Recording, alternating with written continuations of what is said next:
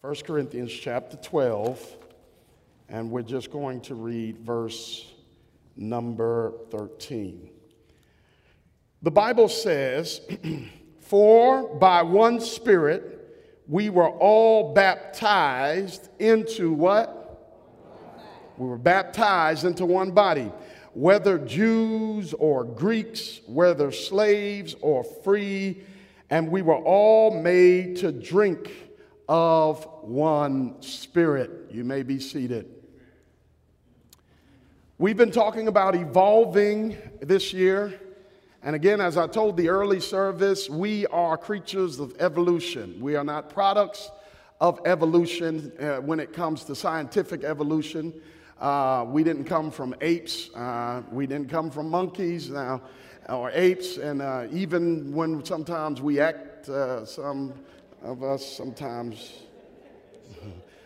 But we evolve as individuals, as humans. We evolve. As a matter of fact, you're not the same you were this time last year. There are several things that contribute to us evolving as people. Experiences that contribute to our evolution. Education contributes to our evolution. When you know better, you do better, or should do better. We're creatures who evolve. So we're not ever what we're going to be. There's a song that says, "Please be patient with me, because God is not" what?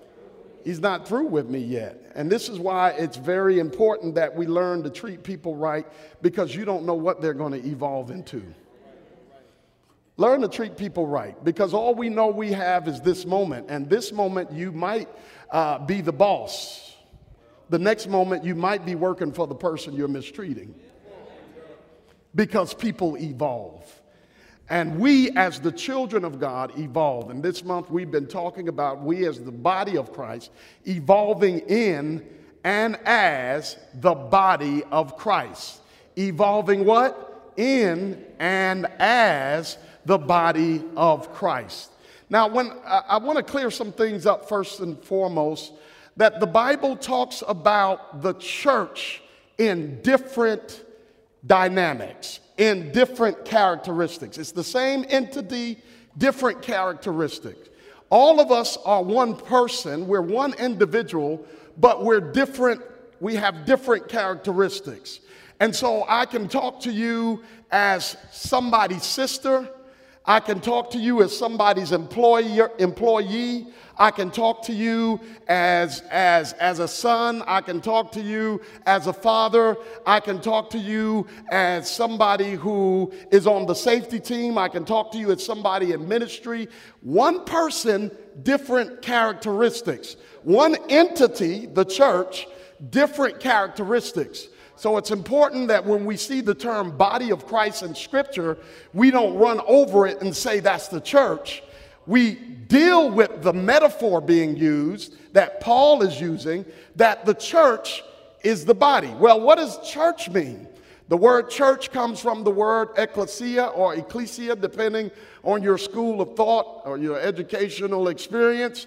And ek means out, kaleo means call, and ek kaleo, ecclesia, means called out. That's what the church is. It is the called out of God, right? Called out by God. Called out of what? Called out of sin, called out of the world, called out of darkness, called out of the devil's grip, called out of self. God calls us out. Now, how does God call us out? We are called out by the gospel. Everybody say the gospel. The gospel is a call. So it's his call. We are the called out. That speaks more first of God than it does of us. It says that we are the church because he called us out. Say amen if you understand that. Not because we came out on our own. We don't have it in us to come out of sin on our own. It's not in us. Why? We have a sin nature that loves to gravitate to sin. And the Bible says that Isaiah says, all we like sheep are gone what? We've gone astray. We've turned every man to his own way, and the Lord laid upon Jesus the iniquities of us all. So the work started with God. He called us out. Now, what did we do? When we answered the call, he added us to the called out. Okay? We answered the call. He adds us to the called out. The group that he adds us to, which is the called out, the church, is also called metaphorically the body of Christ. Are you understanding this? Now, the reason why it's the body of Christ is because it's hard to identify a body that has no head. Decapitated people are the hardest people to figure out who they are. They have to go by fingerprints. They have to go through forensics. But if you are laying on the street with your head on your body, we can say this is so-and-so. The head is the identifying center of the body. The head is the controlling center of the body. And when we're talking about evolving as the body of Christ, we're talking about the body of Christ in relation to, metaphorically, him being the head. I need to tell you, church, that the Bible's central theme is not us. The Bible's central theme is Jesus. Not us. We are secondary. We are the result of the primary. No primary, no secondary. My wife's name is Carol Hamilton. No J.K. Hamilton, no Carol Hamilton. She'd be Carol Burnett. And that's fine. But you wouldn't be calling us Sister Hamilton. Why y'all looking at me like that?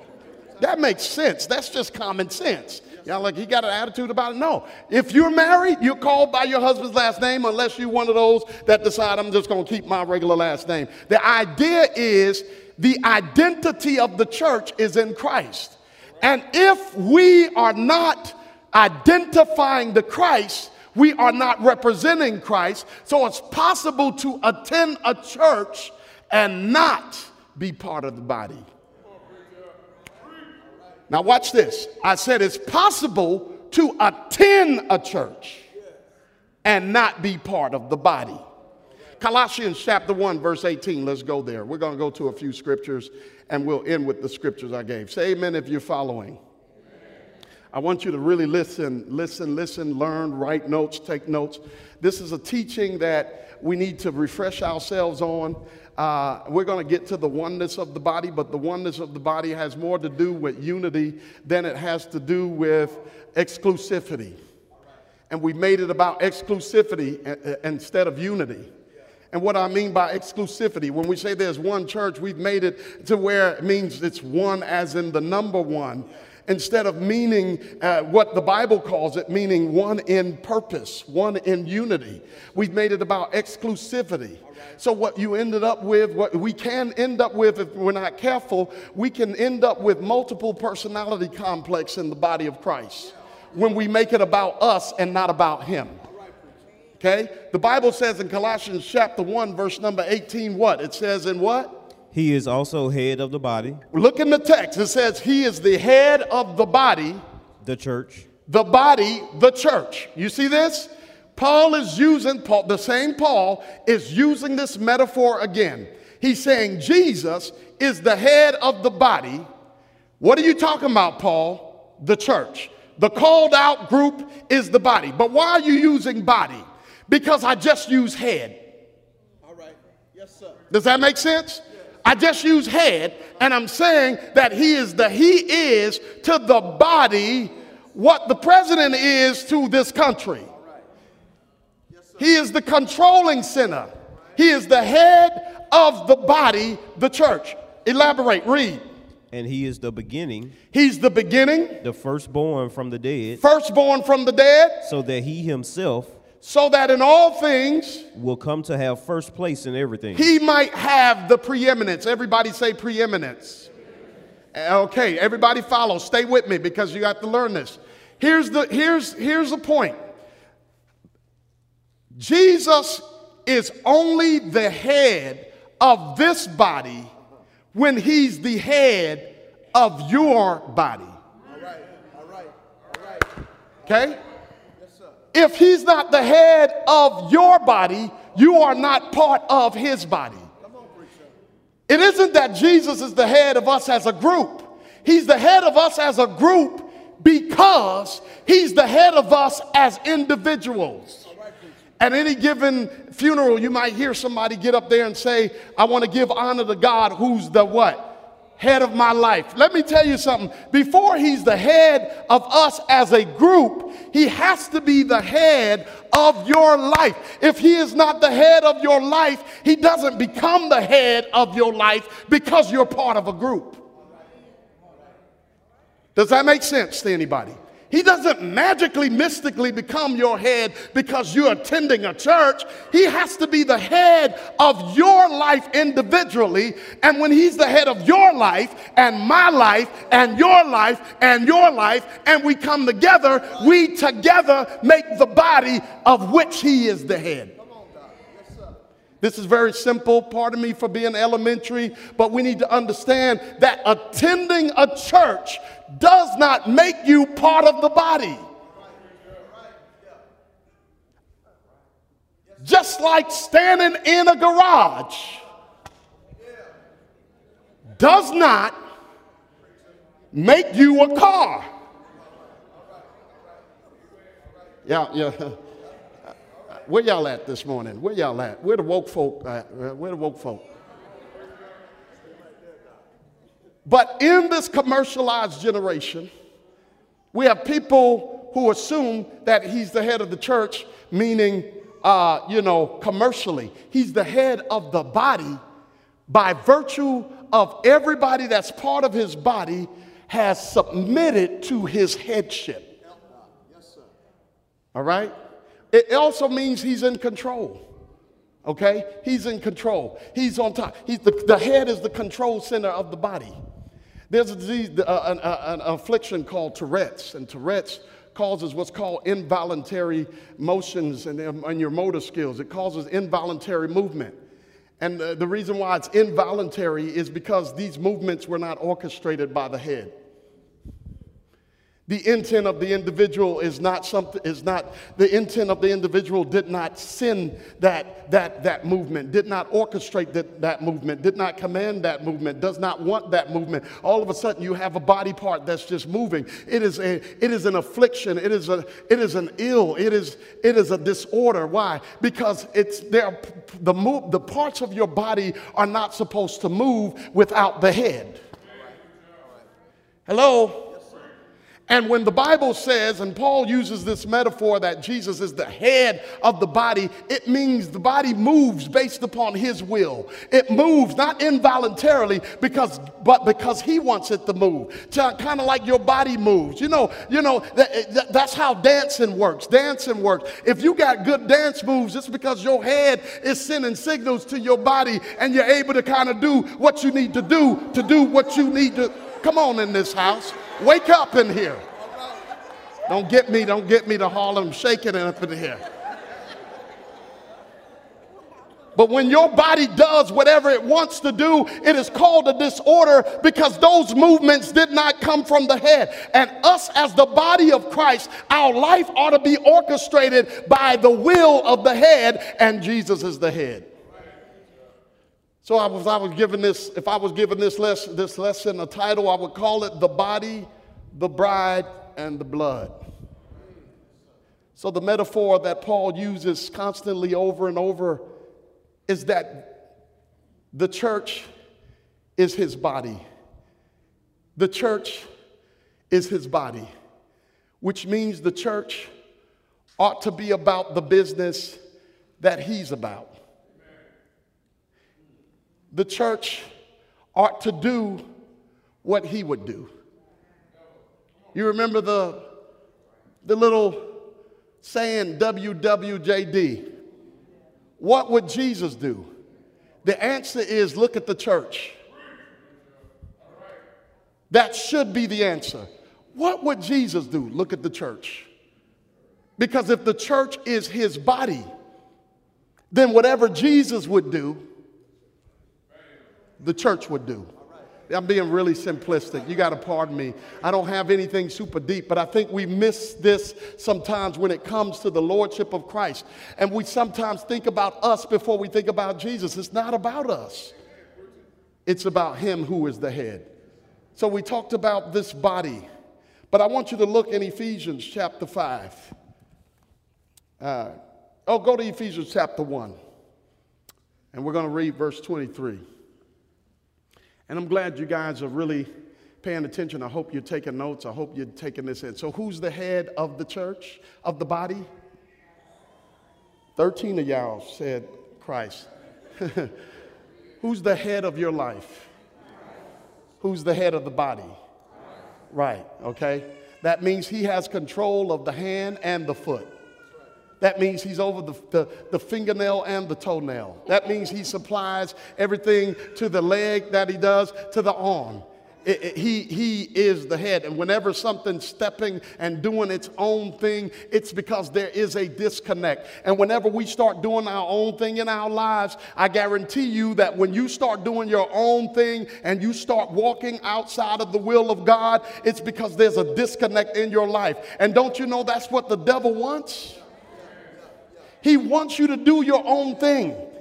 As a matter of fact, he wants you to do your own thing more than he wants somebody who is not part of the body to do his own thing. Because if he can get you to do your own thing, you're not just messing up by yourself. You're affecting the body. Are y'all hearing what I'm saying? That's why if the devil got you, he ain't trying to get you. He's trying to get those who are in the body of Christ. I may not be able to get the hand, but I can get that foot. And if I can make the foot do what it wants to do, then the whole body has to struggle because the foot stopped being connected to the head. Ephesians chapter 1, verse 23, the Bible says what? Which is his body, the fullness of him. Start with verse 22. The Bible says God had put all things under his feet. And he put all things in subjection under his feet. Read. And gave him his head over all things. Gave him to be the head over all things. Now watch what Paul is going to do. Gave Christ to be the head over all things. To the church. To the church. Wait a minute. Does head and church go together? No. Paul is saying, let me show you how I'm talking here. This is how I'm talking about his headship. To the church, which is his body. His body. The fullness of him who fills all in all. Now, I want you to look here. Can we go just a little bit deeper? We run over that last part when it says the fullness of him that filleth all and all. Church, I need you to know that if you're in the body of Christ, you have all of God. No. Yeah, I think maybe that went over your head. If you are in the body of Christ, you don't just have Jesus. You have everything that Jesus is filled with. Go to Colossians. Let's go to Colossians, back to Colossians chapter 1. Watch this. Verse number 18 says, and he is the head of the body, the church. Colossians 1:18. Let me show you what I'm talking about. Colossians chapter 1, verse 18 says what? He is also the head of the body. He's also the head of the body. The church. The church. And he is the beginning. He's the beginning. The firstborn from the dead. Firstborn from the dead. So that he himself will come to have. So that in all things he might have the preeminence. Read. For it was the Father's good pleasure. It was the Father's good pleasure. For all the fullness. For all the fullness. To dwell in him. To dwell in Christ. What is the fullness? In other words, God put all of himself in Christ. All of God was put in Christ. And then Christ saves us, adds us to his body, so that now the head has all of God and sends all of God to the body. So if you are a child of God today and you're part of the body of Christ, let me tell you something. You're more than just a church attender. You're a walking weapon against hell. You've got all of God in you. When you're up against a trial, all of God is working in you if you're part of the body. And we got to start believing that. And we got to start living like that. And some of us live in so much defeat all the time. We focus on our trials and our tribulations and tempted and tried. I'm oft made to wonder, how you doing? Well, it's okay. I'm okay. I'm going to make it. I'm holding on. I'm going up the rough side of the mountain. Let me tell you something. When you are a child of God, God didn't make you wimpy. He didn't make you weak. He put all of God in you. But we operate from a platform of weakness, from a platform of brokenness all the time. You can't be broken all your life with all of God in you. You may not say amen, but I said something off in there. Some of us have this broken posture, and I said us because we can fall into a broken rut where all we see is the cloudy day, and we need this pick-me-up all the time. God put the pick-me-up inside of you. He said, you don't need an outside pick-me-up. I'm pouring all of the fullness of God in you. That's why you don't need somebody outside of you to pray for you. It's good to pray for each other because we're supposed to do that as the body. But God put the fullness of himself in Christ and then put Christ in you. You walking around with the fullness of God. So when somebody insults you, who they insulting? You just offended the fullness of God. That's why we ought to pray for our enemies. They don't know better. They don't know who they messing with. They don't know who they talking about. They don't know who they're scandalizing. That's why they do what they do. And if you don't intercede for them, then they're subject to fall to the wrath of the fullness of God. So we have the body. And let's see the bride. And the reason why we're going this route is because there's a generation that of people, and I said this last week, they say, well, I'm into Jesus, but I don't do church. I'm into the head, but I don't do the body. That's what you're saying. There's a generation that don't do church. And let me tell you something, church. Fads change. I don't know if I want to chase every fad. I don't know if I want to chase every new mindset. Because this is just a cyclic thing. There's always somebody in every generation, I love Jesus, but I don't do church. That's ignorance talking. That's because you don't know that you can't have Jesus and not have his body. You're walking around with a decapitated Savior. He is the head of the body. And when you are saved, you are added to his body. So you can't say, I just want Jesus, but I don't want the church. You got to have it all. A number one from Mickey D's comes with fries. You can't say, I want a number one, but no fries or drink. That ain't a number one. Shame. I told the early church, shame on me for knowing exactly what a number one is, but you know what I'm talking about. You gonna get fries. They don't say, do you want fries with that? You know what? No, because when you say, I want a number one, it comes with fries. When you say, I want Jesus, it comes with his body. The body, the bride. Turn to 2 Corinthians chapter 11. Are you following? All right. I just want to make sure that we talked about the body, and we talked about the fact that the body is the body in relationship to Jesus, who is the what? The head. And for years we preached this based on the corporate setting. Right? And there's nothing wrong with that. There's nothing wrong with that. We preached it based on the corporate setting. So what we did is we preached Jesus being the head, watch this, based on what we do on Sundays. For years, we did that. We said he's the head. That means you know, we're going to sing like he told us to sing. You know, we start doing this Sunday morning thing. Remember, I said we do weekends together. But if he's the head of what goes on in this building but not the head of what goes on in your house, he is not your head. You just come here. He's not interested in only being in control and being the control center of things in worship service.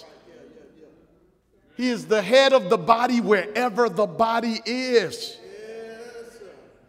And I'm glad, because that means I don't have to wait to come here to deal with Jesus. I don't have to wait to come here to get forgiveness, because I don't sin a lot here. Oh, man. I think I might be offending somebody up in here. Y'all, some of y'all looking like you're lost. I don't sin a lot here on Sundays. How about you? This middle aisle, they need some special attention. I don't sin a lot here on Sundays. What about y'all? Y'all sin a lot on Sundays at church? No, we don't. Not at the church building. But you're not the body of Christ at this corporate worship location. You're the body of Christ on Monday. As a matter of fact, I would blame the prednisone that I take, because it is a mood changer. And those of you who are in the medical profession know that prednisone can make you a raging, moody person. But I've been struggling with something. Yesterday, I got a little abrasive with one of my neighbors. The praise team was over there, and they saw it with their own eyes. If you want to know the scoop, ask the praise team. They were over to the house practicing, and they heard it. I saw some of them look at me like, what? Yeah, that happens with me. I got abrasive, right? I got abrasive. It was over some parking thing. You know how sometimes, you know, people park in front of your house and block your mailbox, and you never get your mail, and you take the humble road, and you don't say anything. You just wait till the next day for the medicine that was supposed to come in the mail. Now you're a day late, and you don't say anything to them. And then somebody that's visiting you parks in front of their house, and they come out, and it's a whole, they bring the military out. They bring everybody out. Government gets involved. They wonder what in the world is going on.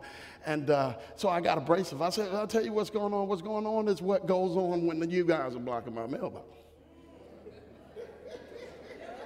And I walked in the house.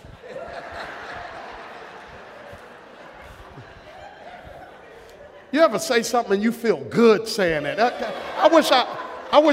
I need some honest people. I'm getting allergic to you people that are just, I mean, it's something you always wanted to say. You've been walking in humility, but this time it's coming out, and you say, I tell you what's going on. The same thing that's going on when y'all parked in front of our house blocking our mailbox.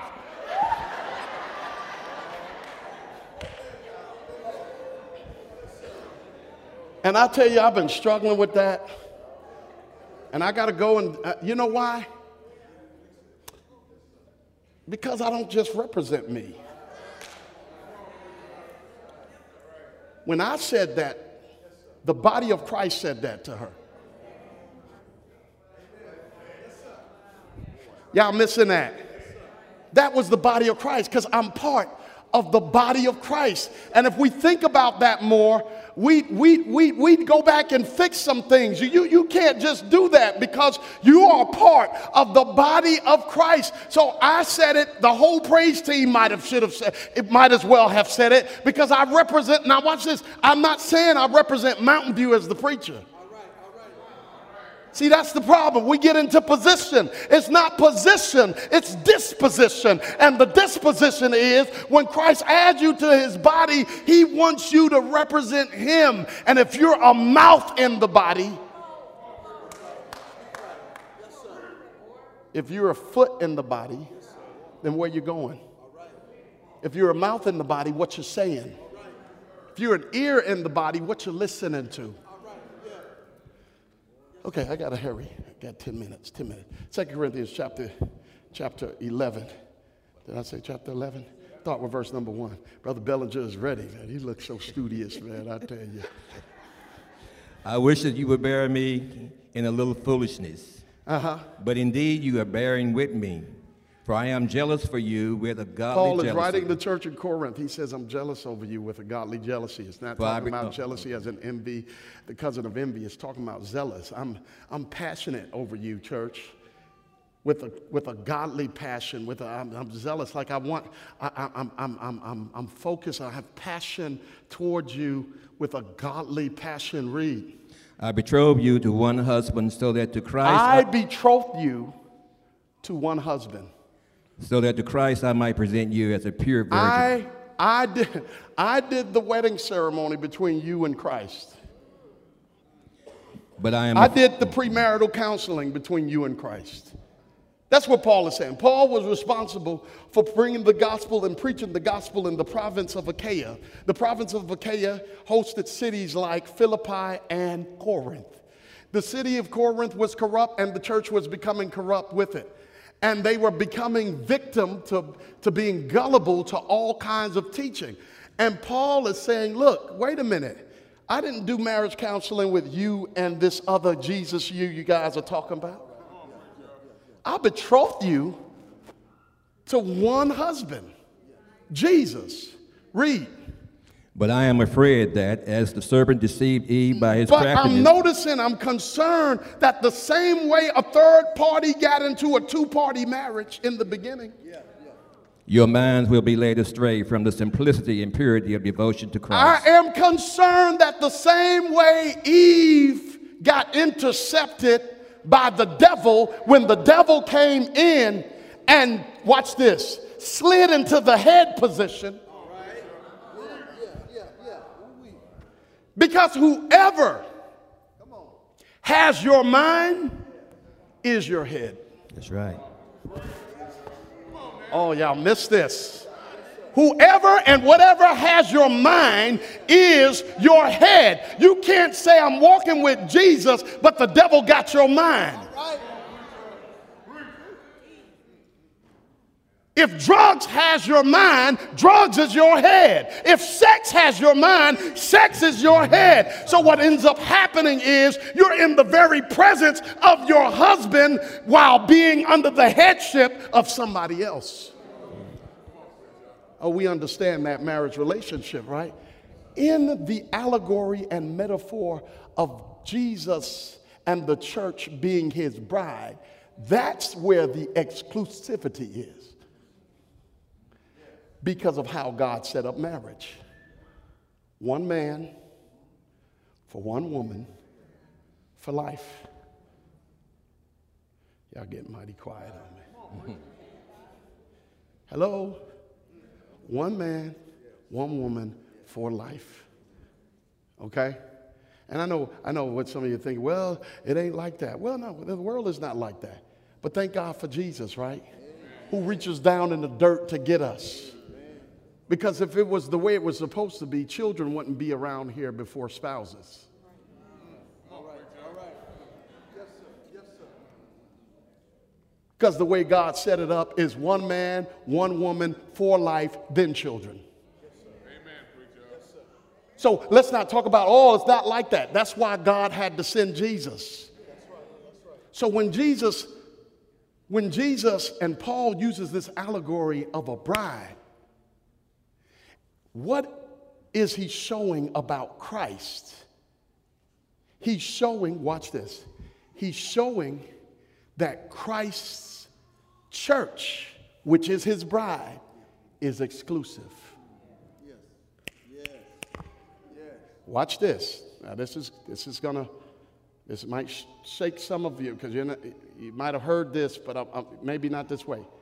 That means he only has one bride. That's right. That's right. Yes, sir. Yes, sir. Now, come here, people who grew up in the Church of Christ. So you COCers, come here. We don't know everybody who is part of his bride. So let's stop acting like it.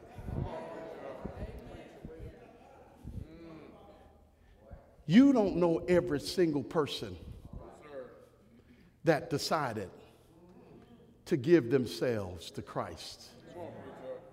Therefore, the foundation of God standeth sure, having this seal.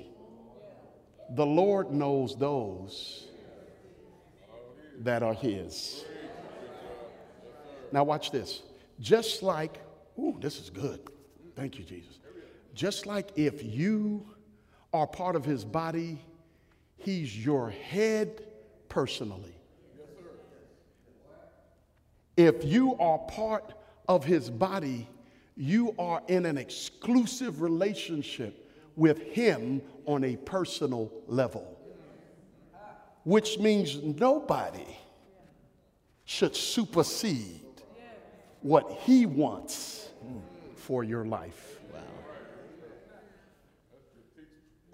Which means Jesus not only brings peace, but he can bring a sword.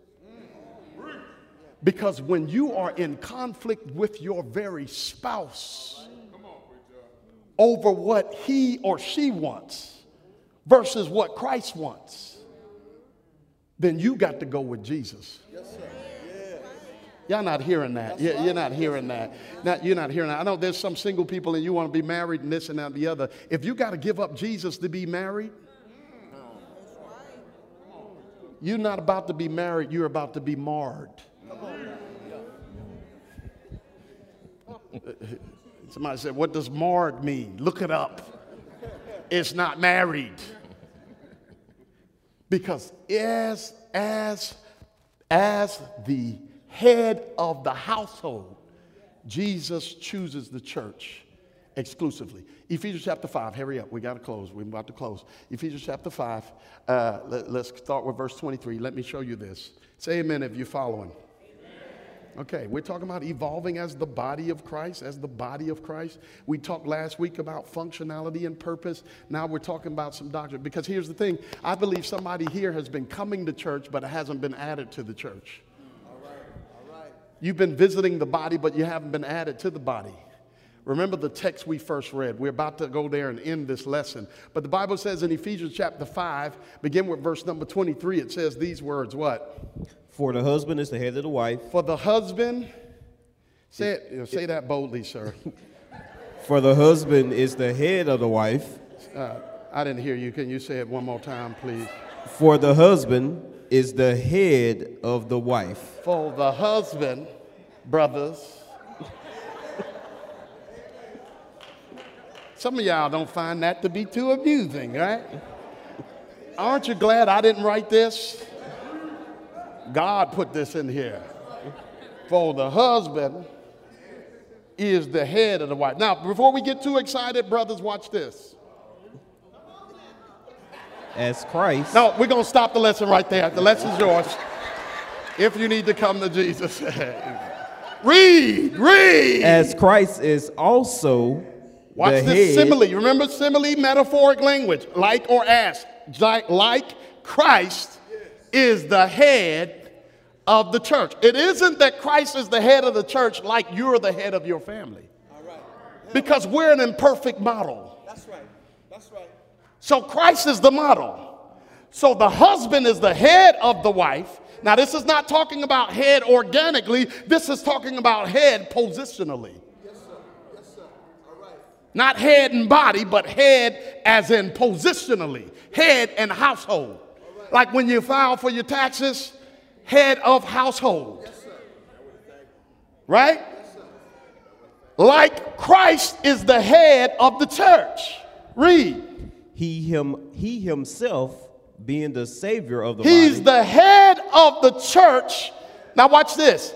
And the savior of the body. As the head of the church, that's his position. Savior of the body is, watch this, is what he exercises. He's not concerned with just being in charge. He's concerned with relational saving and having a saving relationship with you. All right. Everybody say saving relationship. Saving. That means you just don't get saved once.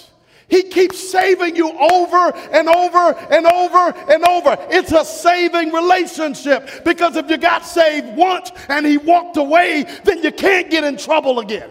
But how many of us get in trouble over and over and over again and he saves us over and over and over again because that's a saving relationship. It's like the difference between falling down the stairs, your kid falling down the stairs by himself versus falling down the stairs with mama with him. All right, all right. Yes, sir. See, falling down the stairs by yourself can be final. But you can fall down the stairs with mama with you and she's going to reach for you. Daddy's going to reach for you and grab you. Why? Because it ain't just a relationship. It's a saving relationship. All right. Yes, sir. Say amen if you understand what I'm talking about. He's in a saving. He's the savior of the body. Watch this. Men, you got excited. And you got excited a moment ago, brothers, right? Because the husband is the head of the wife. Amen, brothers? Amen, amen brothers. You really want to know how to stand like a man? Let me tell you, this is how you stand like a manly man or a whole man. The old brothers used to stand like this. I don't know what that means.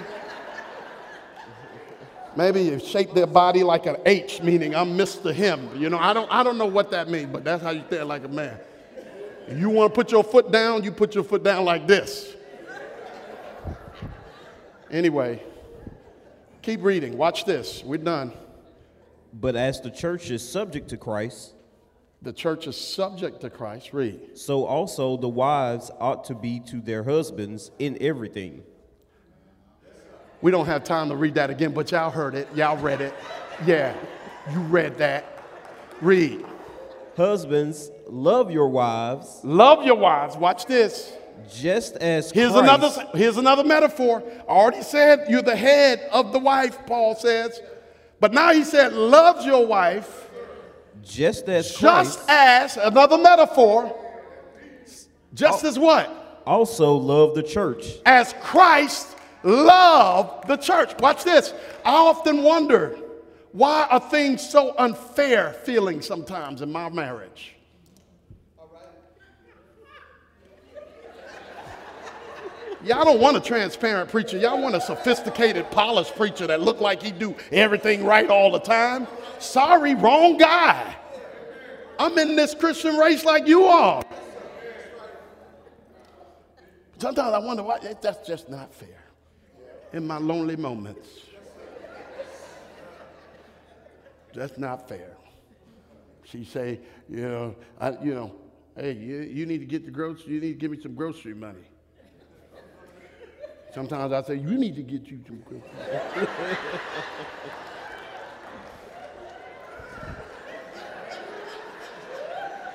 Not fair. Daughters, my daughters, you know, I thought I had daddy's girls, but when they really need to talk, they call her. Then she got to tell me what's going on. Then I got to find out and go to, what's going on now? Well, I got to be third party.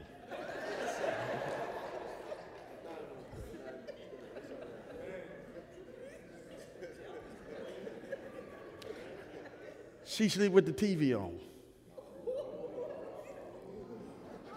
So I can't even go in there with you unless I'm subject to the TV. That's not fair. I like sleeping in the dark. That's not fair. I'm sleeping over here. Okay, I'm ready to come. Okay, TV on. Okay. That's not fair. What's happening? A little piece of me is being given up every time.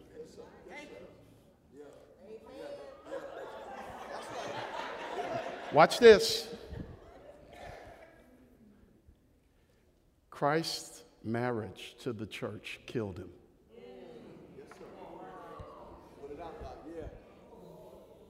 Yeah, don't miss this. Paul is bringing this metaphor for a reason, which means a successful marriage is one that will often look unfair to the husband. Y'all better hear this. Even as Christ loved the church, that he gave himself for it. Oh, wait, come here. The church wasn't worthy. Amen. Still. He gave himself for people that didn't deserve it. Sacrifice in a marriage, that's hard. But if you want to know how to love your wife, This is what we have to practice. Why? You know, it got real quiet up in here. Okay? But the reality is, it wasn't easy for Jesus. He was alone in a garden, saying, Father, if there's any other way this can happen, Father, okay, you know, if any other way this can happen, let this cup pass over me. Nevertheless, not my will, but thy will be done. Why? Because that's his bride. Now, finally, in order in these times for a bride to be secured, a dowry had to be paid. All right? Nowadays, people get married, and then after they get married, they say, well, okay, what are we going to do? No, there was some insurance back then. That man had to put money down and say, "This I'm almost like property. Like this is secure. This is me saying this is I want this woman." It's kind of like what you pay for an engagement ring. You know, that's like a down payment. Then you pay for things for the rest of your life. You pay for that engagement ring, brother. All right. Yeah. Charleston. Then you be doing it the rest of your life. Get ready, right? That's a wonderful thing. Amen. That's like Christ. Amen. Oh, y'all getting quiet up in here. Do I need to preach a whole nother lesson? Right? And in this time, what they would do is they would put money down, and then the husband would go and get everything ready. And the wife had to make sure she stayed ready so that when he came back, he can come get her. Right? Jesus says, I go to prepare a place for you. And if I go to prepare a place for you, I will come again and receive you unto myself. What is her job? Her job is to stay his in his absence by keeping his presence in his absence. In other words, until Jesus comes to get us, we ought to keep his presence within us. Does that make sense? And what did he pay? Acts 20:28. This lesson was the body, the bride, and the blood. Take heed unto yourselves and to all the flocks over which the Holy Ghost have made you overseers to feed the church of God, which he has purchased with his own blood. And then our text was, for by one Spirit are we baptized into one body. Now, there's a whole lot more to that marriage thing, but this isn't a lesson on marriage. We will do a lesson and a preaching panel on marriage that we need to do. We need to talk about issues. I don't want to leave that, you know, I don't want any wife going by, see what I'm talking about? You're supposed to die for me.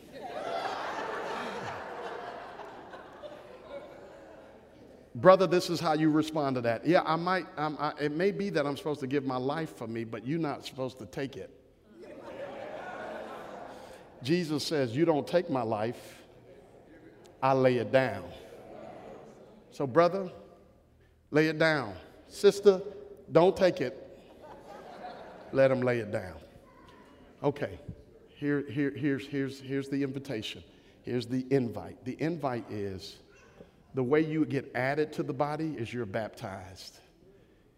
In Acts 8:12, there were many people who Philip preached to. But it says, those that believe Philip preaching the things concerning Jesus Christ and the kingdom of heaven were baptized. And maybe you've been attending a church, but you're not added to the body unless you believe and you are baptized. Mark 16:16, Jesus says, he that believeth and is baptized shall be saved. So my question to you is, do you believe? And my second question is, are you baptized? Have you been baptized? If you've not been baptized, you're not added to his body. You attend church. That's different from being added to the body. Attending church puts your name on the roll here. Being added to the body puts your name on the roll in glory. and anything added to any roll down here can be erased. But oh, when your name is written in heaven, then no man can erase your name. Stand to your feet. If you need to come, maybe there's somebody and you've heard that and you believe it and you're ready to give your life to Jesus. This first invitation, this invitation is for you to come and be baptized. Well, I don't want to do it. Well, you don't get to have Jesus without being added to the body. That's how it goes. And I believe there's somebody here, you've been thinking about it. I've been thinking about it. Maybe you just want to learn more and you need to learn more. You come down these aisles right now and one of our ministers will talk with you and counsel with you. And maybe you just don't want to do it right now. I'm afraid of people. You know what? That's a small obstacle. But come down and just make that known and one of our ministers will talk with you if you're ready. Don't think, young people, you're going to make it on mama's ticket. You're not going to make it on mama's ticket. You got to know Jesus for yourself. You got to be added to the body for yourself, and you have to do it because you are answering the gospel call.